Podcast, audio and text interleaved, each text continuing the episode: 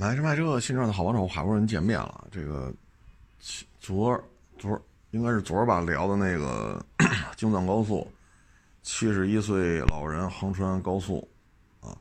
被机动车发生碰撞，当场死亡啊。昨天咱说了说，大致三种判罚结果。第一种呢，就是这个机动车没有任何过错的情况下，没有任何违法的情况下。那就是赔个百分之十呗，第二种呢，就是这个老人横穿京藏高速，啊，嗯，他要负这个事情的全部责任，但是呢，机动车自己维修就完了。第三种呢，就是这个老人负全部责任，还要负责这台车的维修费用啊。那今天呢，又出了一个案例的一个判决。就是某城市，一个女的，啊，开了一台车，啊，他呢是这车呢是他一朋友的车，他朋友呢喝了酒了，就是他呢帮忙帮人代驾，啊，都是熟人嘛，啊，帮人把车开过来，因为车主喝酒了，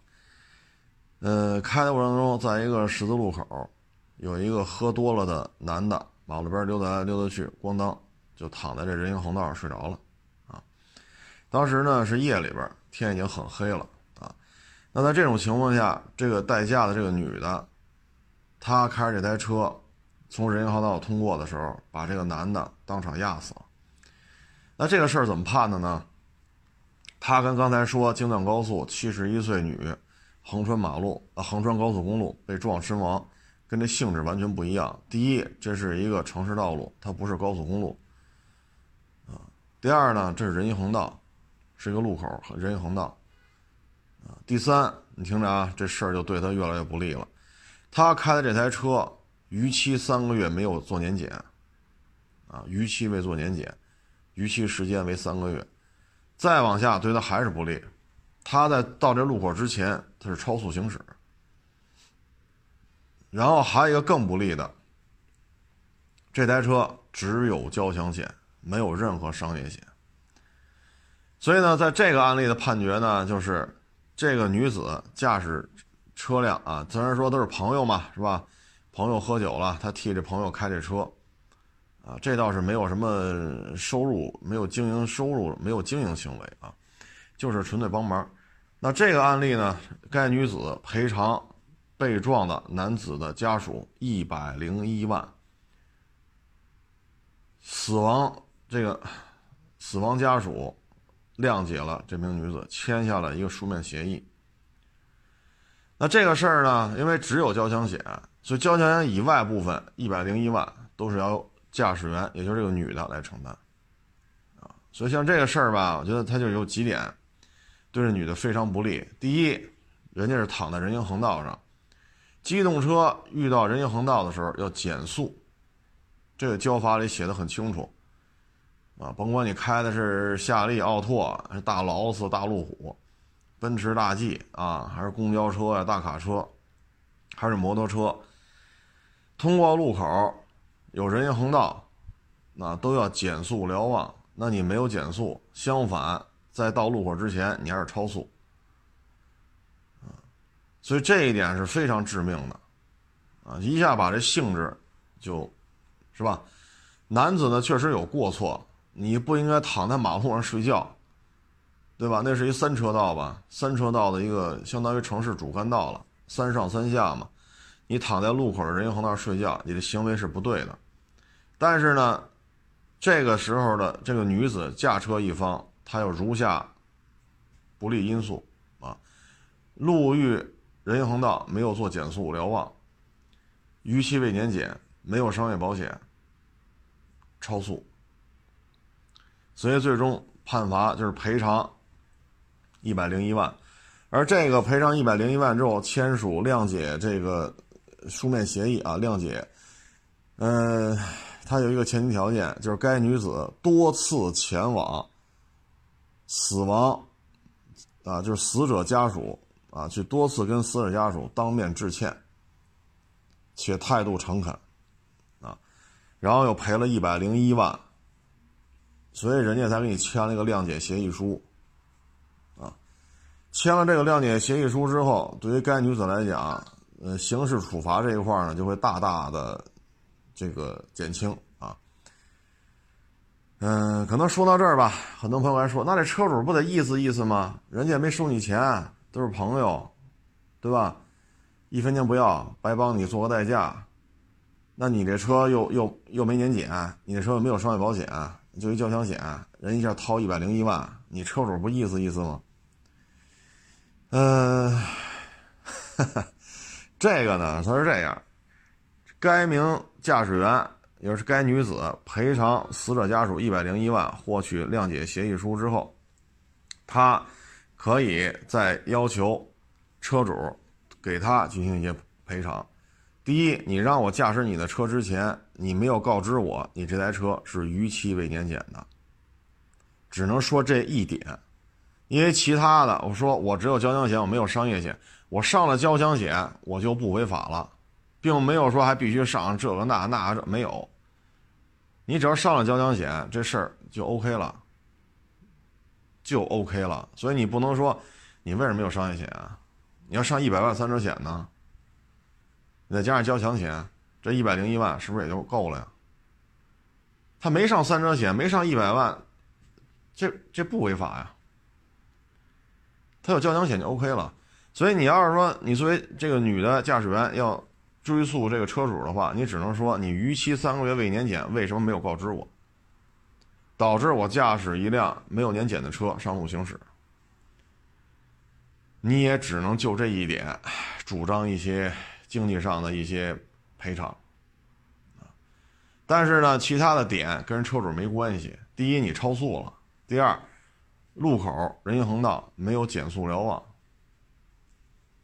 你这个你就赖不了人家车车主了。所以在这种情况之下，一百零一万啊，现在基本上撞死一个人，基本都是百万。啊，基本都是百万，你还得 还得看自己这个被，就是你导致对方死亡，你得看对方是什么身份。对方如果说啊，我是手底下十个公司啊，我每个月开工资，我给手底下开工资就开三四百万啊，甚至百八十万或者一两千万，我每个月发工资就发这么多。每个月我手底这人上个人所得税可能上几万、几十万，那你要撞死一个这样的人，那一百万了不了，这事儿不可能啊，不可能这么就算了。唉，所以这个出门在外啊，还是要注意安全啊。嗯，那么大一路口，三上三下啊，有有有有这个人行横道啊。嗯，那你这个，所以有些时候吧，好心帮忙，一不留神就给自己惹来大麻烦，啊，像这个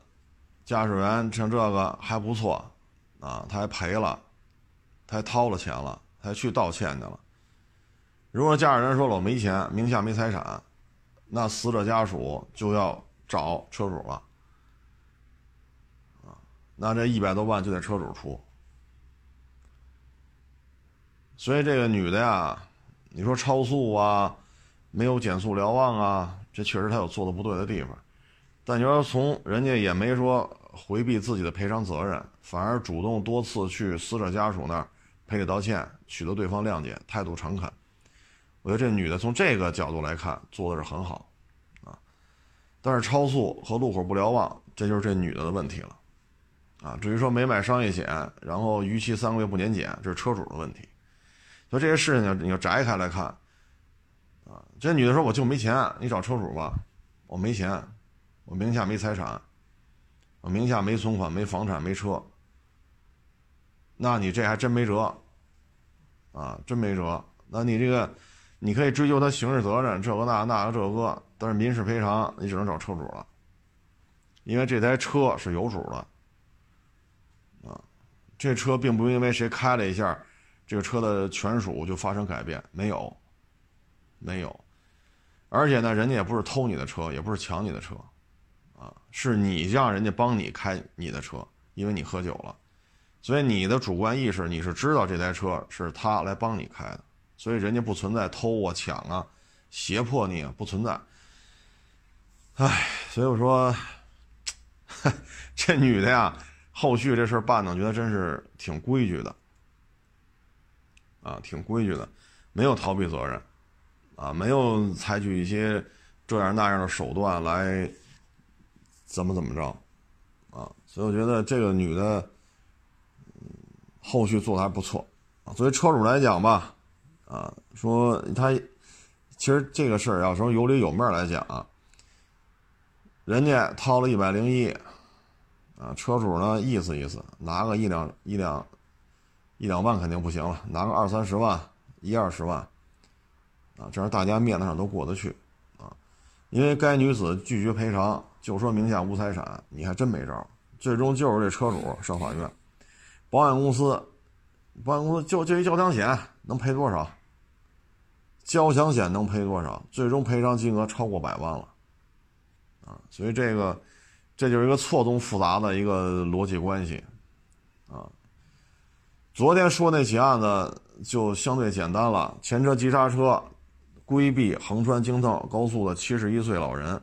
但是躲闪不及，将该老人直接当就是发生碰撞击，当场死亡。他急刹车之后，后边反应反应不过来，后车撞了他，那后车要承担前车的维修费用，因为你后车是追尾。前车遇到紧急情况，这绝对是紧急情况，他就应该踩刹车。那你规不规避不及，那你就得承担赔偿责任。啊，你要给前车进行修理。啊，所以这个事情性质都是不一样的，啊，性质都是不一样的。所以我这么一说，大家都明白了，哈，这完全不是一回事儿的这个。嗯，再说一个吧。也是一个案子，这个案子呢是骑摩托车，骑摩托车呢，嗯，他有一些违章行为，啊，但是他没停，跑了，跑了呢，交警呢骑着摩托车追，追这过程当中呢，这个骑摩托车的一男一女，在高速逃跑的过程当中啊，采取措施不当，啊，摔车了，然后驾驶员是男的。当场死亡，女的呢是丧失工作能力，生活不能自理，啊，常年卧床不起，啊，他是丧失了正常行走的能力了，啊，那最终呢，那个呢是判赔，啊，就是追逐他的这个交警这边要对他进行赔偿，所以这事儿呢，他是这样，骑摩托车闯关，闯过去了，人家不追你。不代表你就跑得了，因为现在有天网系统啊，你从哪儿来的，你开到哪儿去，就就是沿途只要只要警察愿意调，他就把这个监控全都调出来啊。你以北京为例，咱别说二环里、三六环以里，你说哪条街道没有监控？您说哪条街道还没监控？啊所以你在这种情况之下，他只要警察愿意查，他就能一个摄像头一个摄像头一个摄像头往回倒，啊，所以呢，尽量不要闯关拦你，你就老老实实停下来，该查什么查什么，哪儿错了咱就咱哪儿哪儿就该交罚款呀，该扣分咱都认就完了，不要跑，因为跑的过程当中，如果警察站在你前面拦你了，你这一跑把警察撞死了，那可不是说撞死白撞。你这话你上法院说去没用，没用，啊，妨碍妨碍执行公务，这一点是能定的。你要再把警察撞死了，或者把警察撞残了，这性质，就对于你来讲非常不利的。但是反过来，你跑了，警察骑就是追你，你不是骑着摩托车吗？警察追你，那造成了你的这种就是驾摩托车驾驶员死亡，那警察也要承担一些赔偿责任。这就是现在现状啊。但是呢，不要认为跑了他不敢追，跑了不敢追，不代表前面没有下一个路口，人家把路口封闭了，你怎么办？对吧？警车横在路中间，警察警灯啊，穿着警服，那你怎么办？啊，路口封闭，啊，交警是有这个权利的，红灯给就长明了，就不让绿灯了，你怎么办？啊，而且你这样做越这么跑，性质就对你越不越越不利啊。所以遇到这种交警查车呢，一定要停车。说打像汽车啊，说打开后备箱，你该打给人打开。说查身份证、查驾行驾照、行驶本，你该查让人查，啊。那骑摩托车也是，因为你跑了，就不代表就找不着你。天眼系统只要他愿意查，一个一个往回倒，啊，您被查出来的概率接近于百分之百。我只能说接近啊，事无绝对，接近于百分之百。唉，所以这种事情就是。往往啊，就这种交通事故，就是一瞬间的，你采取的措施的这种不一样，那导致的结果就完全不一样。啊，包括前两天那个四川那个第一个路第一个警察拦车，他啪一掰轮跑了，从路的右边跑到路左边，那路大概有八到十米宽，他和警察之间没有任何人，没有任何车。路这边四五个警察，路那边四五个警察，边上还停着警车，啊，警察还穿着什么绿背心啊、警服啊，你说你看不见吗？然后啪一掰头跑左边，左边警察再一拦，咣当给人撞那儿，警察面冲下趴在马路上一动不动，血流出四五米远，那这个对于你来讲就非常不利了，啊，咱就是说你骑摩托车，我没驾照，我骑没牌的摩托车，我又没戴头盔，啊。那充其量也就是拘留，啊，拘留十几天，罚几千块钱，也就这样了。但是你这个行为一出来，你这就得进去，就是以年为单位了，啊，妨碍公务，哈哈，你这警察，你说昏迷不醒，从脑袋和胸部这个位置，人家趴地下了嘛，流出那血，流出四五米远去，你这个事儿就很难办了。这时候你说啊，警察站中间，啊，撞了白撞。你上法院你也这么说，你上法院你也这么说，你试试，只会加重对你的判罚，啊，所以就是交通行为当中一瞬间的行为不一样，你采取你采取的措施不一样，导致结局就不一样。嗯，接下来再跟大家说一个特别有意思的案例啊，大家可以可以自己出一下你的判断啊，在评论区大家可以自己写自己的判断，这特好玩啊。这事儿啊，发生了好多年了。北京啊，是北京。呃，因为有些年了，我记不太清楚了啊。是一个女的女驾驶员开台雨燕啊，开一台雨燕开台雨燕呢，通过路口的时候呢，和一辆摩托车发生了碰撞啊。发生碰撞的时候呢，这个雨燕是绿灯进入路口啊，撞完之后，它这个方向还是绿灯。所以通过监控回放呢，这摩托车就是闯红灯，就是闯红灯，然后梆一撞，摩托车驾驶员飞出去了，然后呢把这雨燕这这右侧啊撞得稀里哗啦的，门也变形了，翼子板也变形了，玻璃也碎了。这个驾驶员呢就飞到雨燕的那一侧，他撞的雨燕的右侧。等于驾驶员的摩托车还在右边，人呢飞到雨燕左边去了。这事儿有意思在哪儿呢？这女的呢一下来就慌了啊，这这这一看就哆了哆嗦，吓坏了啊。然后呢打电话手都哆嗦，这个就报警呗啊。然后结果呢这摩托车驾驶员跑了，跑了之后呢这女的开雨燕人家没跑，人打电话报警了。警察来了一看。肇事逃逸啊，这个，对吧？你跑了呀，你没有等这个警察到现场来处理，你也没有打这个报警电话，你也没有跟女院驾驶员之间交换一下这个彼此的一些身份信息什么的。后来呢，呃，警察这个对这事儿定性为就是肇事逃逸。当然了，调监控看也是，就是没有肇事逃逸也是摩托车全责，因为你是闯红灯。对方是绿灯，雨燕进入路口时为绿灯，发生碰撞时还是绿灯。这驾驶员飞到雨燕的那一侧了，落地了还是绿灯，所以人雨燕根本就没有违法行为。但是你这一跑，性质就变了，肇事逃逸。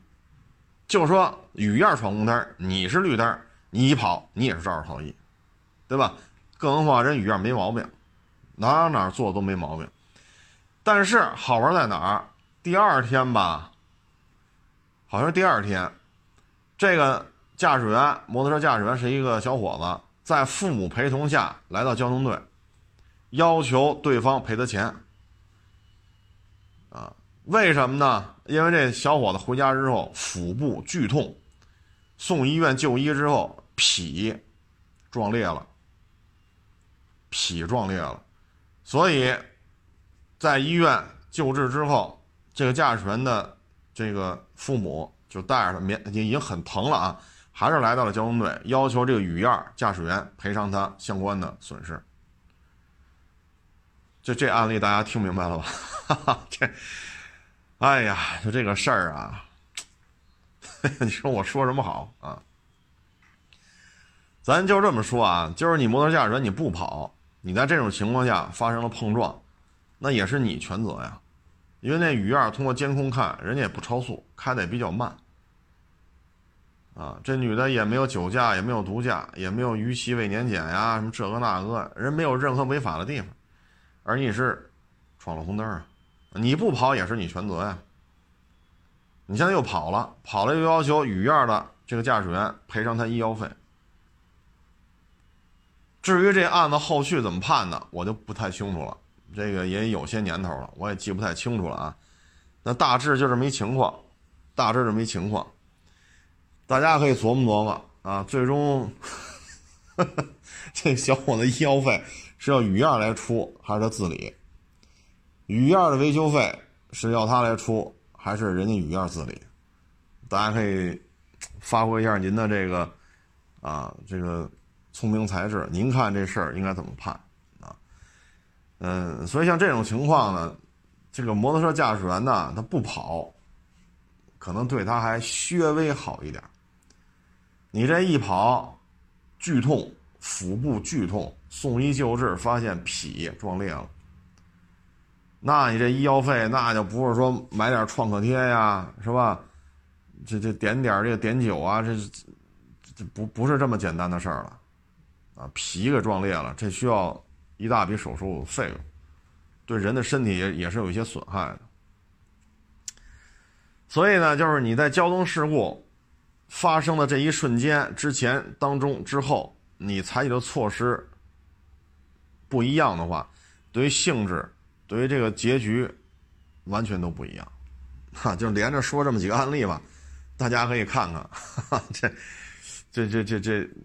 反正交通事故这个责任认定这块儿也是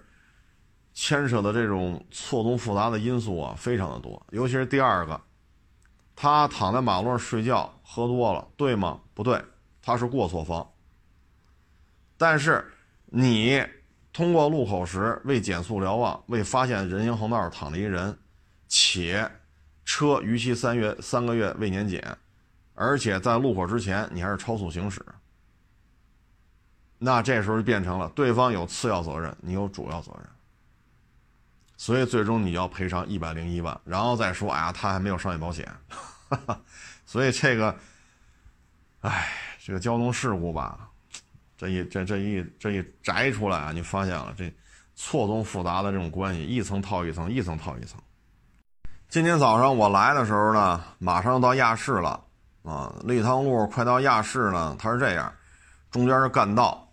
旁边呢是绿化带，绿化带边上还有一个小辅路。小辅路的话，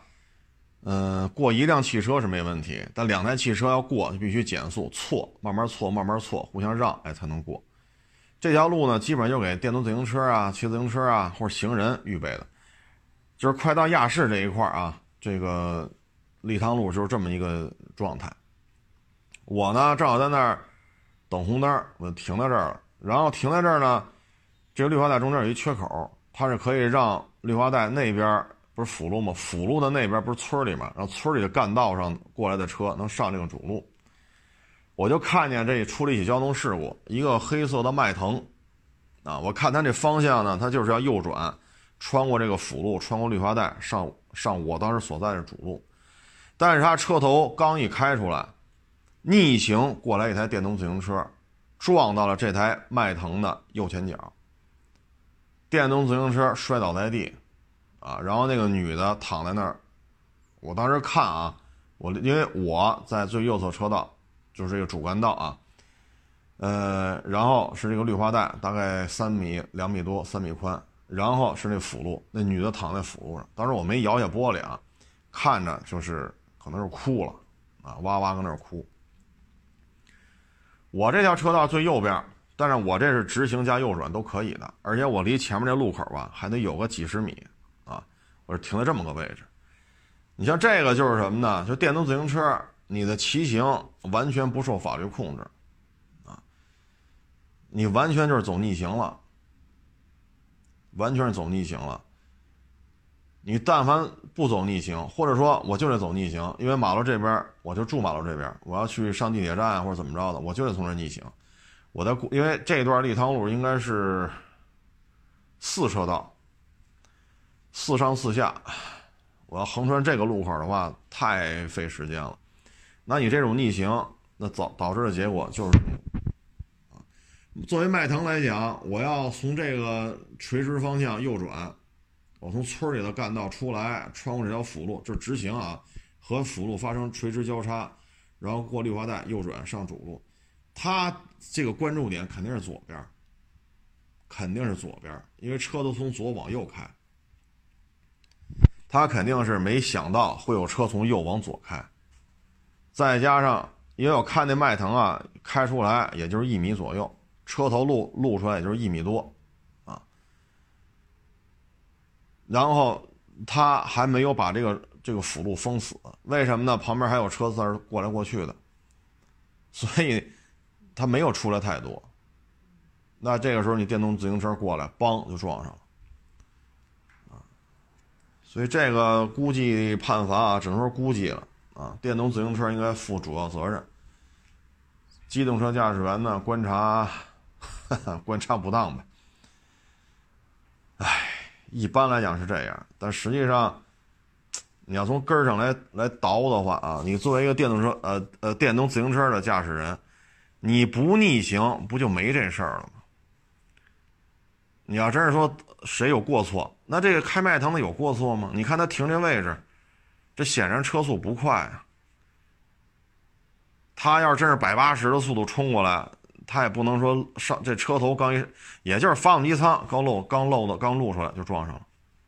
显然这迈腾车速也不高。如果他呃年检呀、保险呀、驾照啊、牌照啊、毒驾、酒驾呀等等等等，他都没有问题的话，那这个迈腾你说过错有多大呀？平白无故再搭笔钱。如果说主要责任、次要责任的话，那这迈腾是不是又得掏百分之十？最少最少打底也得掏百分之十吧，啊，而你的汽车修理费用一般来说你走保险吧，是不是通常就是这么处理？但你要说这迈腾有什么过错吗？他是逆行了，超速了，还是有什么违法违规的地方吗？这个村里这条路啊，它就是从两边都是房子嘛，所以。他开了的时候，他看不见右边。再一个，从驾驶员的角度来讲，你像这种全是从左往右开的，那我肯定关注左边，对吧？所以这个确实对于迈腾驾驶员来讲，哎，按照咱们这处罚标准吧，他最少他也得担百分之十，最少最少，啊，大致这么一情况。嗯，说到这儿，还一个就是今天有一网友过来卖车啊。他要把他那 SUV 卖了，啊，具体什么牌子咱就不说了啊，别影响人家正常的生活工作啊。他把 SUV 卖了之后呢，想买一个车，B 级轿车去跑专车去，啊，我呢就明确告诉他，别干这事儿。他说因为单位不行了嘛，啊，跑个专车，买个 B 级轿车跑专车，不是不是比比那个买轩逸卡罗拉挣的钱多点吗？我说您呐。如果真是单位不行了，没有收入了，你把你这台 SUV 卖了，剩下的钱拿出一小部分来，你去买一个飞度，或者说致炫，是吧？或者说那个八万七八包牌那个别克英朗，啊，因为飞度也好，致炫也好，这些车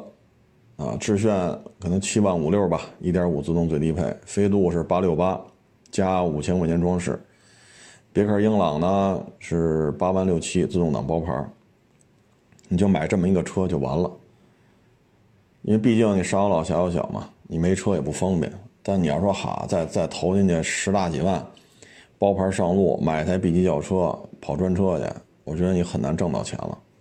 现在的形势啊，不是一四一五一六一七一八了。你要那几年说他买一车拉活去，没问题，没问题，还能有一份养家糊口的收入。现在你就别干了，啊，别干了。白天还有网友给我发微信呢，你说我是买这个好还是买那个好的？我直接回复就仨字儿：别干。他也要买那车，发微信啊，他就要要干这个跑专车去。我给他回复就仨字儿：别干了。你现在是找工作费劲，啊，单位也也黄了，自己也没收入。你把这车卖了，你说需要需要车，你就买小车。如果说暂时没有用车的需要，那车你也别买了，标搁那放着，放半年也没事儿，对吧？你现在马上就十一了，九月、十月、十一月、十二月、一月、二月，你再过六七个月嘛，那就是春节。你明年开春再看吧。你现在把车卖了，标放到明年三月份，没事儿，没事儿啊，不会给你收回去的。就北京啊，我只说北京啊，北京的这个小客车指标啊。别再别再做这种大额消费了，啊！你是该你把这车卖了，你是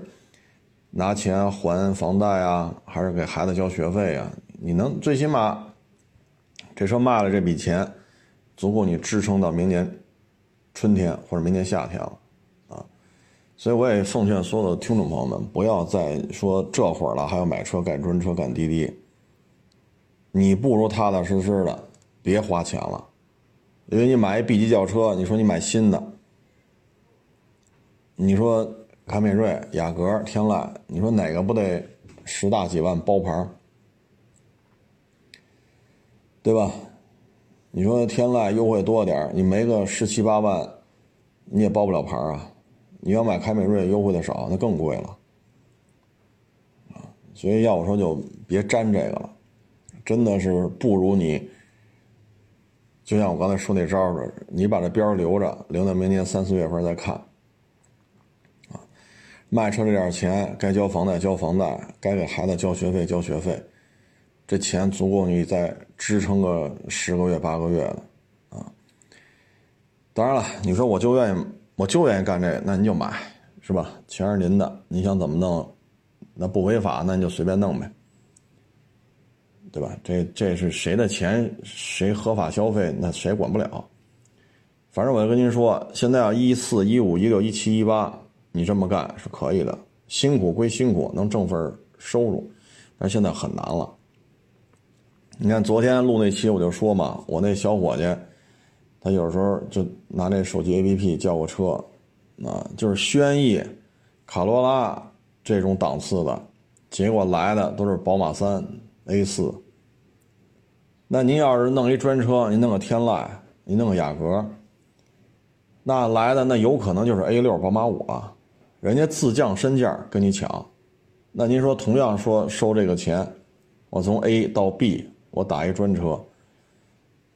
那费用一样，您是愿意坐宝马五，你还是愿意坐凯美瑞、雅阁、天籁？那边是奔驰 E A 六，宝马五。这边雅阁、天籁、凯美瑞，同样的钱，你愿意做哪个？所以不要再干这种事情了。你你你你在花自己的钱，你去做这个，哎，找不着工作就等等，啊，照顾照顾孩子，照顾照顾老人，啊，来年开车的时候缓一缓，这整个这经济往上走，它需要一个缓冲期，啊，其实咱们国家这个已经是控制的非常好了。啊，非常好了！我前两天我看了一篇报道，是咱们新华社一记者啊，是去中东某国上任，啊，去的时候呢，买了全套的防护服啊，口罩、面罩啊，手套这个那个，然后呢，坐的是咱们国家的航班，那飞行员一看就跟他说没事儿，你放心吧，保证安全。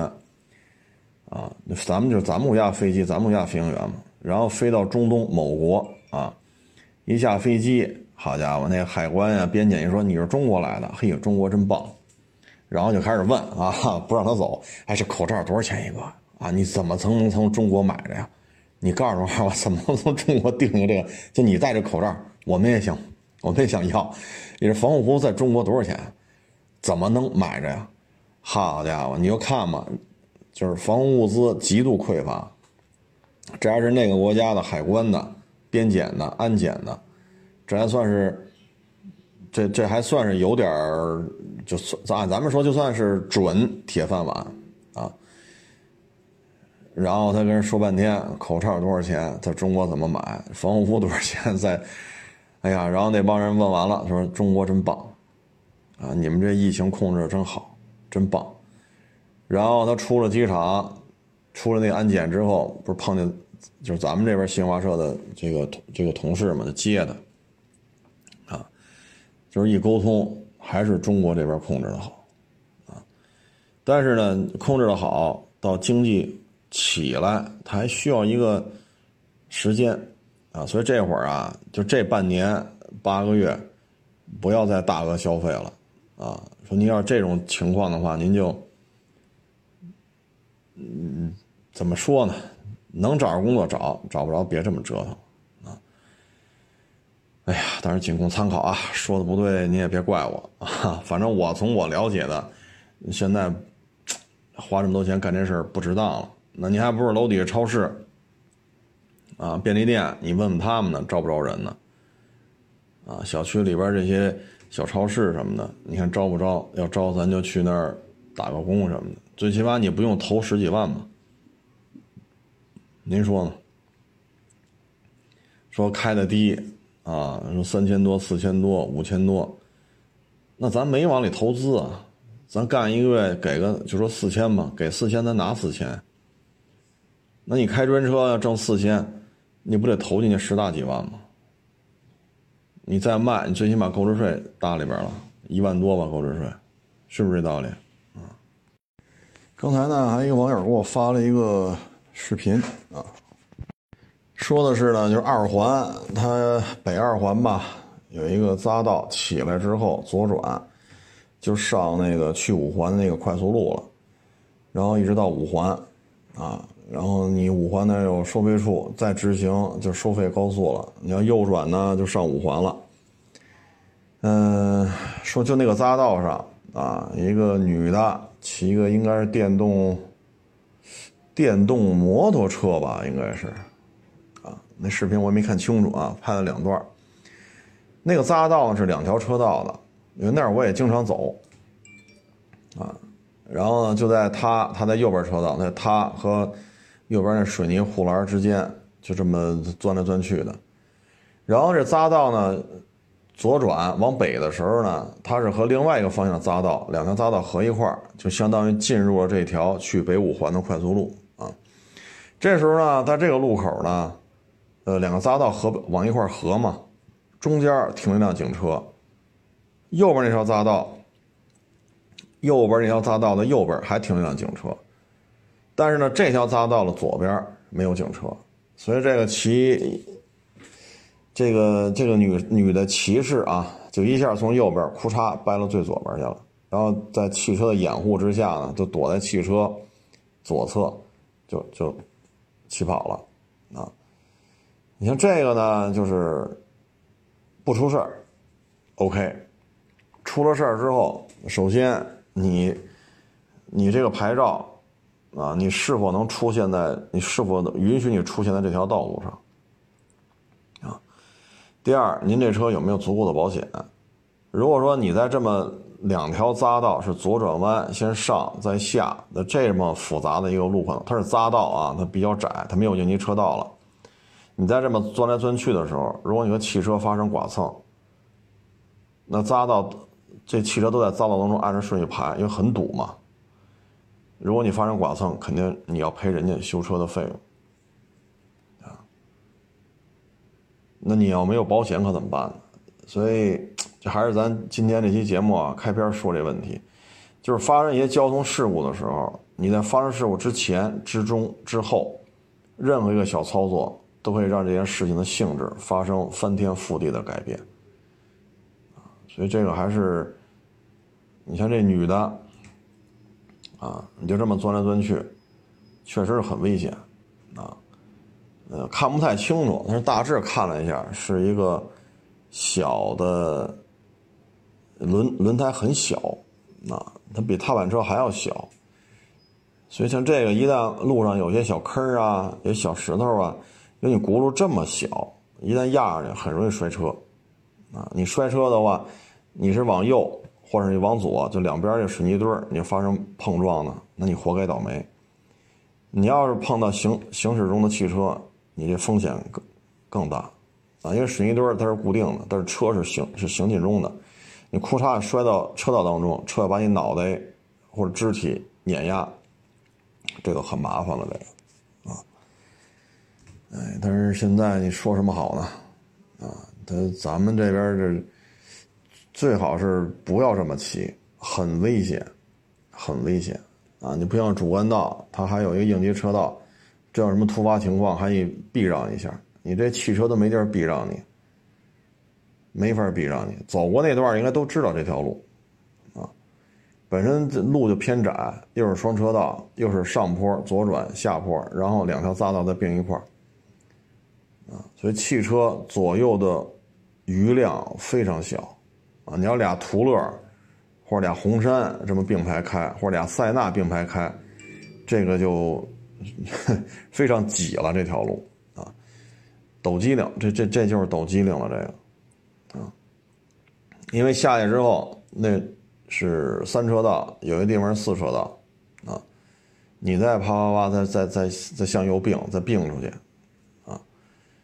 这真的是蛮危险的。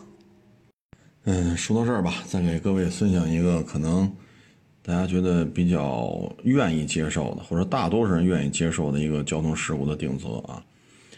嗯，也是浙江的一个学生骑着电动，就两轮电动啊，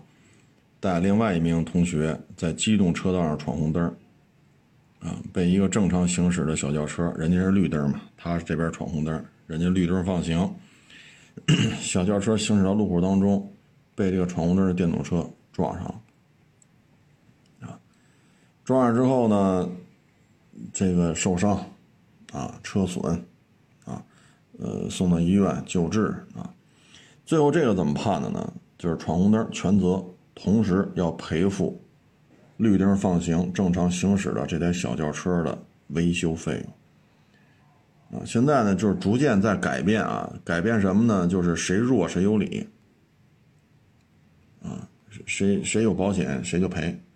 不管谁有责任，你有保险，你反走走你保险就完了。啊，现在这种东西，这种判例就越来越少了。啊，不是说谁是弱者谁有理，谁没钱谁有理，啊，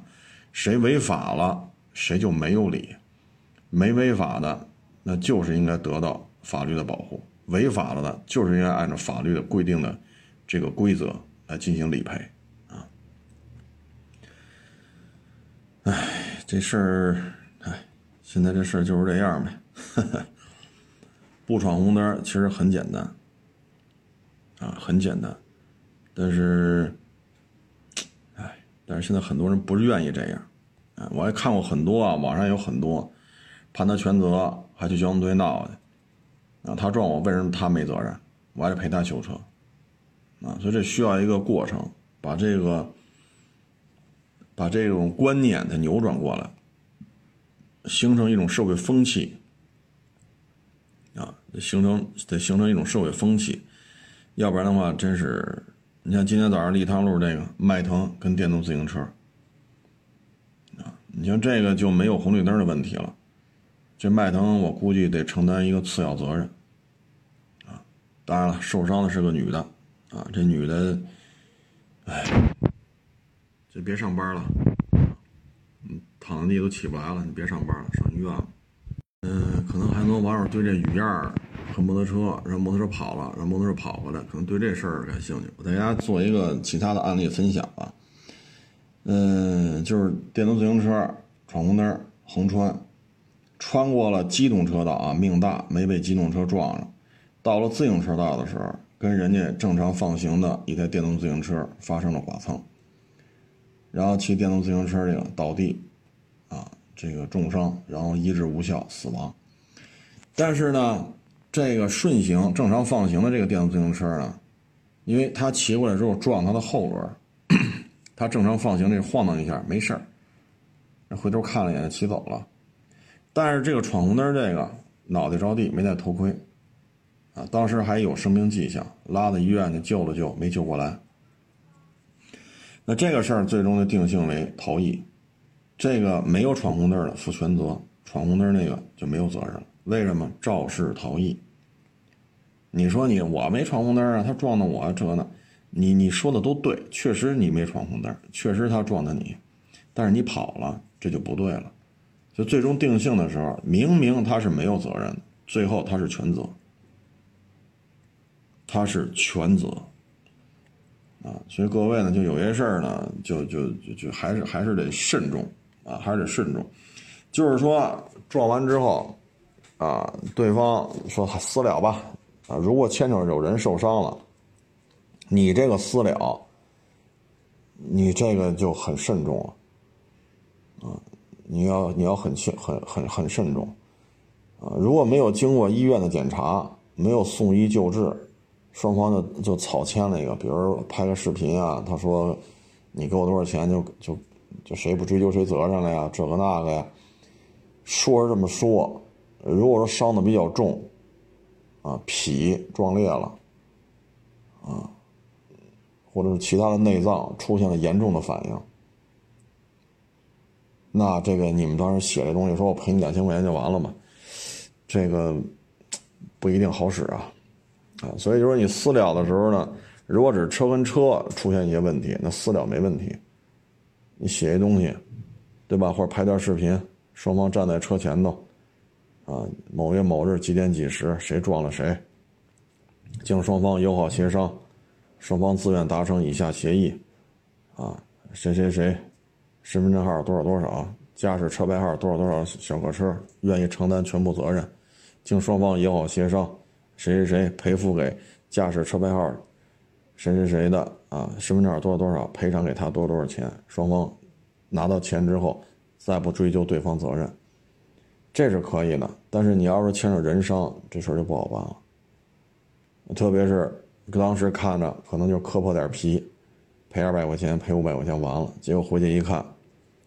肾撞坏了，脾撞坏了，啊，肝撞坏了，那这，这可能就是六位数的医疗费用了，啊，所以牵扯人伤呢，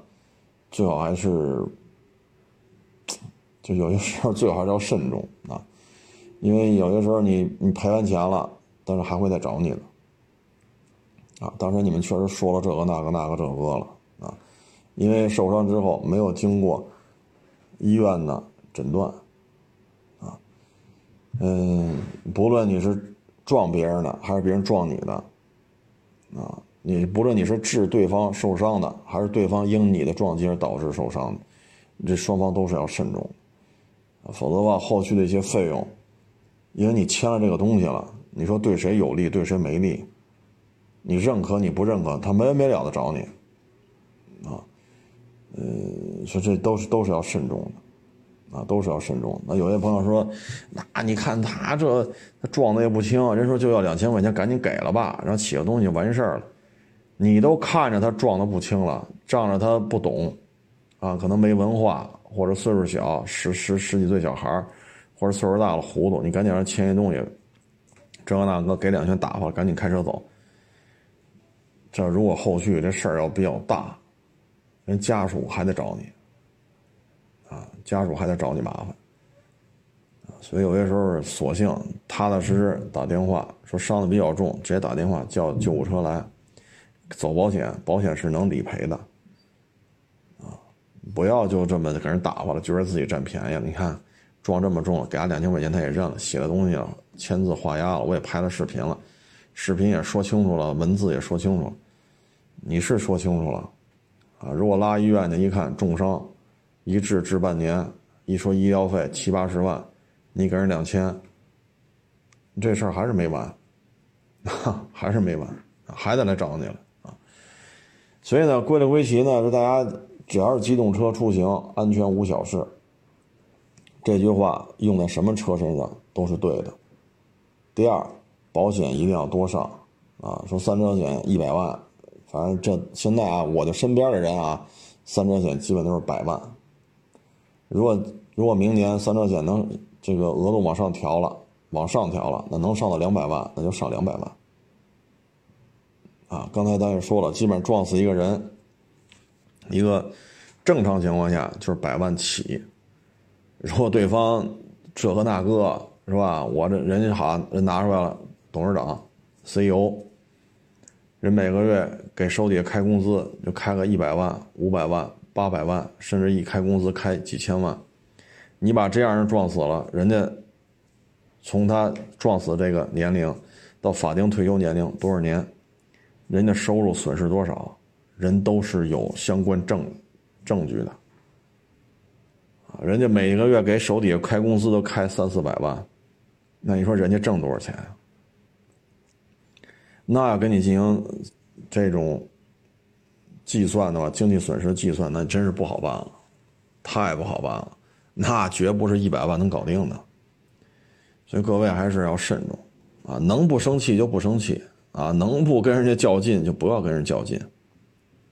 啊，因为这交通事故。后续的费用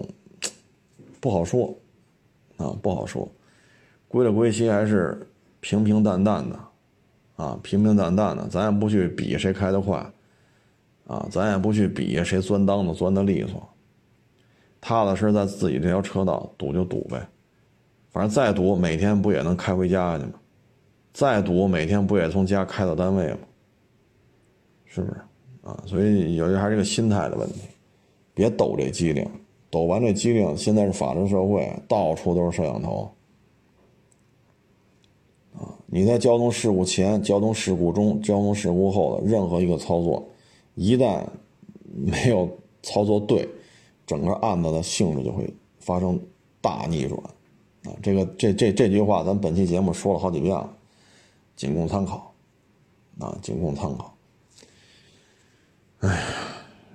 反正这法治意识慢慢提升呗，啊，慢慢提升，这个对于自己也好，法治意识上、法治意识逐渐提升，对于自己，对于每一个交通参与者，其实都是好事。嗯，总而言之吧，这个现在大家对这事儿纠纠结的，就是在于什么呢？嗯，就是交法当中啊，有这么。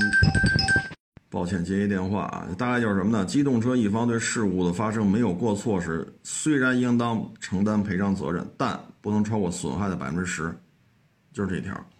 这条简单的说吧，就是它是保护弱者的利益的这么一个出发点，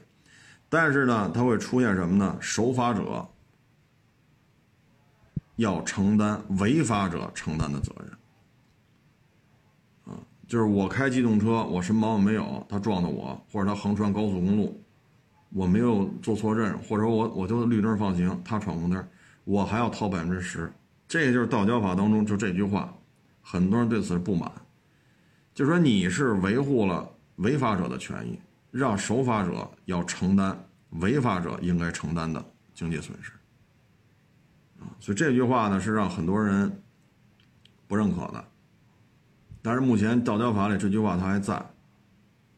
啊，法律呢是有保护弱者的这种倾向，啊，这是制定法律的原则，啊，哎，但是你闯红灯 人家绿灯也未超速，也没有任何违法的行为，平白无故承担百分之十，这就没意思了啊，所以我们看吧，嗯，因为这个。这个制定法律的吧，这些专家什么的，比我这个文化水平高啊。希望以后道交法在越来越多的机动车啊走上街头，生活节奏越来越快，道路越修越发达的这种社会背景之下吧，希望这些制定法律的专家呢，能够有一些与时俱进的一些，让这个法律啊更加与时俱进啊，保护守法者，而不是让守法者承担违法者应该承担的损失。啊好了，如果哪儿说的不对呢，欢迎批评指正啊！谢谢大家支持，谢谢大家捧场，欢迎关注我新浪微博“海阔试车手”微账号“海阔试车”。